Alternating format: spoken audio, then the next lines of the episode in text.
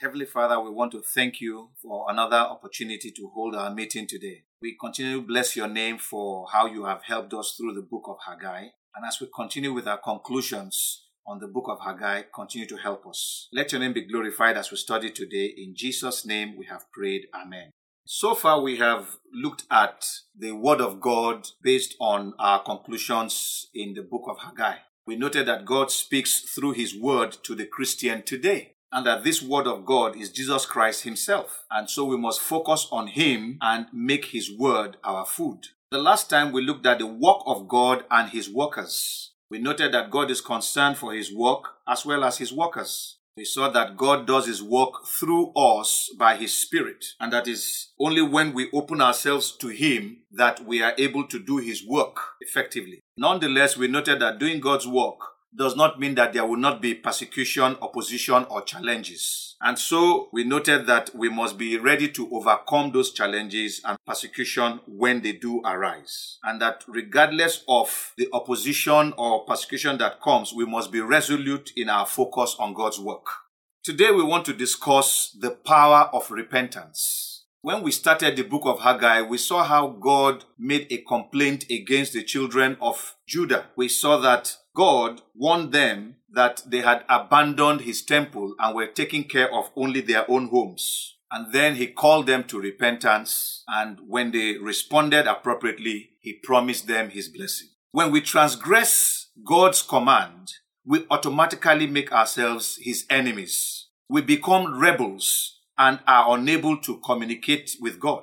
But God's way of dealing with our transgression is not to judge and condemn us. He deals with our transgression by calling us to repentance. God's method of calling us to repentance can include famine, a plague, war, or unprovoked attacks. So when the returned exiles of Judah transgressed God's instruction to build the temple, God then sent Haggai to call them to repentance and noted that the famine they were experiencing was the result of their transgression. The result of Haggai's message to the children of Israel was that they changed their ways and God began to bless them. So I want to note as follows. Number one, true repentance leads to forgiveness from God. True repentance manifests in our words and in our deeds. Our words seek God's forgiveness, and our deeds show that we are indeed penitent.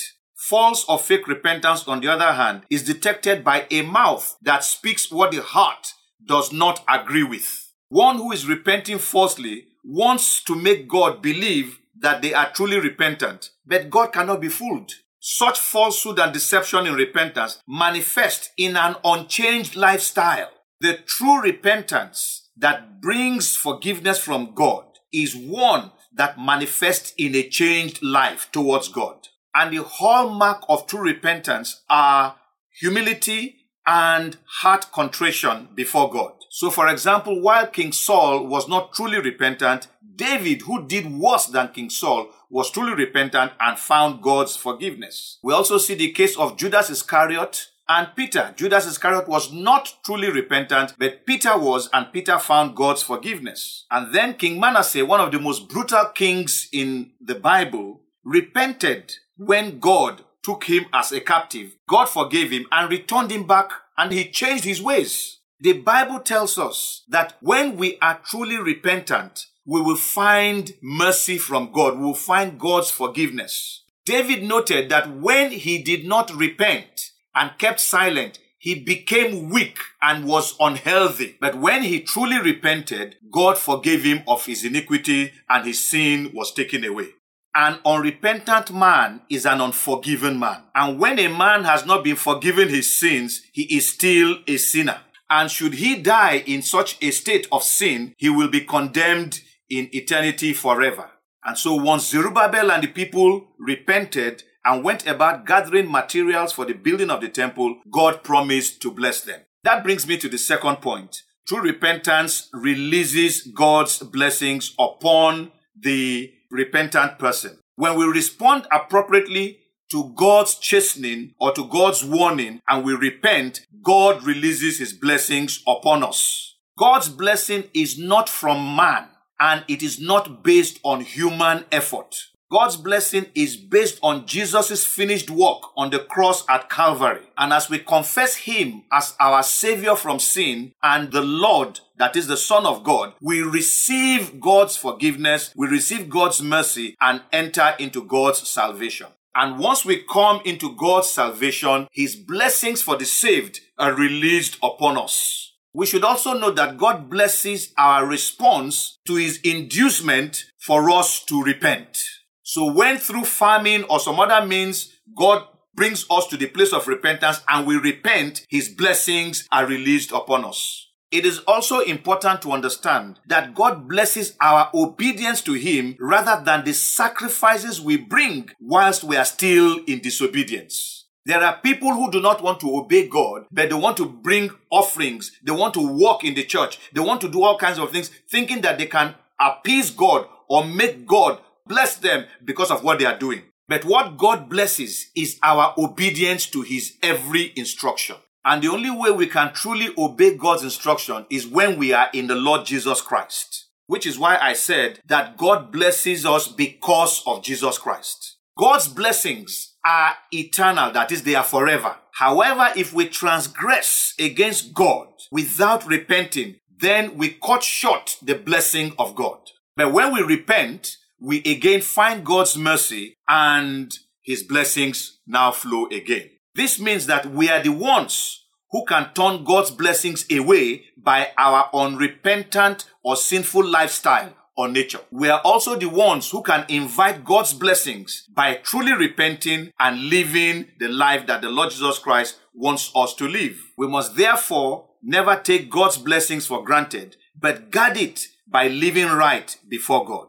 Finally, true repentance is God's provision for fallen man to get right with Him. If we are going to get right with God at any point in our life, it must be on the basis of true repentance. I must note at this point in time that God's punishment on the earth is one that is meant to bring us to repentance so that He can bless us. And it is whilst the breath of life is in our mouth that we can truly repent before God, be saved, and receive his blessings. But after we are dead, all we have is the punishment of eternity, and there there is no room for repentance. Which is why repentance is one of the most wonderful gifts that God has given to fallen man. Because as a result of our being repentant, which is what God has given to us as a gift, He, that is God, will now pour out upon us His salvation and His eternal blessings. It is therefore important that we recognize that our repentance must be true and truthful and not false and fake. We must speak words of truth, seeking God's forgiveness and not lies. And our actions must show that we are truly repentant because we are doing what God wants us to do. We saw that the moment the children of Israel in the book of Haggai obeyed God and went into the forest to bring wood, God again pronounced his blessings upon them. He told them, You can see that you have not planted anything, you have not done anything, but because you have obeyed me, I will from this day forward bless you. Let us pray. Heavenly Father, I want to thank you for your word to us today. Thank you for speaking to us about the power of repentance. We thank you for forgiveness that comes as a result of true repentance. We thank you for the release of your blessings as a result of true repentance. And we thank you for the provision that you made so that we can always be made right with you through repentance. We ask, Lord, that you help us to continually be obedient and humble before you so that your blessings will not stop in our lives. Thank you, everlasting Father. In Jesus' name we have prayed. Amen.